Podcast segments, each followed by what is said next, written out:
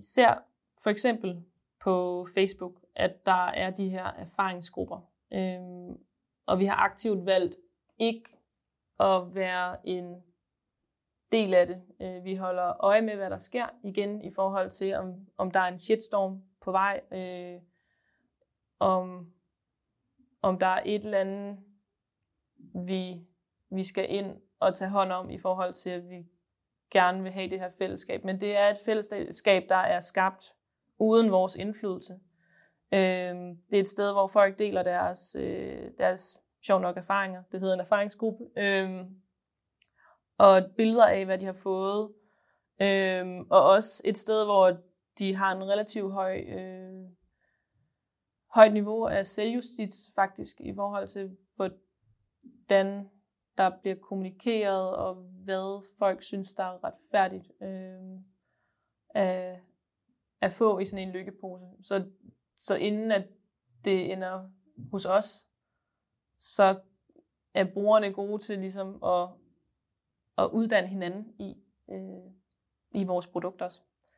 Øh, og så har vi i forhold til, at der jo faktisk bliver skabt rigtig meget indhold uden vores, vores indflydelse. Øh, det er noget, vi, vi rigtig gerne vil anerkende, og det er noget, vi bruger tid på at gå ind og kommentere på, og like og dele så vidt muligt, eller spørge, om vi må dele på vores øh, kanaler. Det er særligt billeder på Instagram, hvor at vi, øh, vi i stigende grad begynder at, at dele vores brugers billeder, fordi igen, hvis, hvis vi bare har taget et billede af en lykkepose, så tror det ikke på os. Øh, så tror det, at vi har været nede øh, i bageren og taget alle de lækre kager øh, og betalt prisen for dem, og så fået det til at se ud, som om det er en reel lykkepose. Øh, men hvis vi kan lave linket tilbage til en, en reel person, så bliver dialogen en helt anden.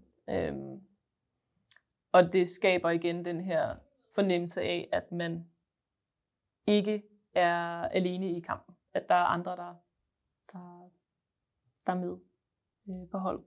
Vi ved, at der findes de her erfaringsgrupper, øh, særligt på, på Facebook, øh, som er nogle fællesskaber, som vi faktisk ikke aktivt er en del af, men hvor at vores brugere ivrigt øh, deler deres egne erfaringer. Øh, og det er også et sted, øh, hvor vi både kan se, hvad der rører sig, om der er nogle dialoger, vi skal gå ind i, øh, men også et sted, hvor vi kan få inspiration øh, til, hvad det er for noget indhold, de mangler øh, fra os. Hvis de lige pludselig ikke ved, hvad de skal gøre med alt det brød, de har fået i deres pose, så er det et udgangspunkt for os til ligesom at øh, lave nogle videoer med, med, hvad vi vil kalde backhacks, altså hvad, hvad de skal gøre, øh, hvis de ikke har en kæmpe fryser, øh, hvor de kan, kan fryse det helt ned i.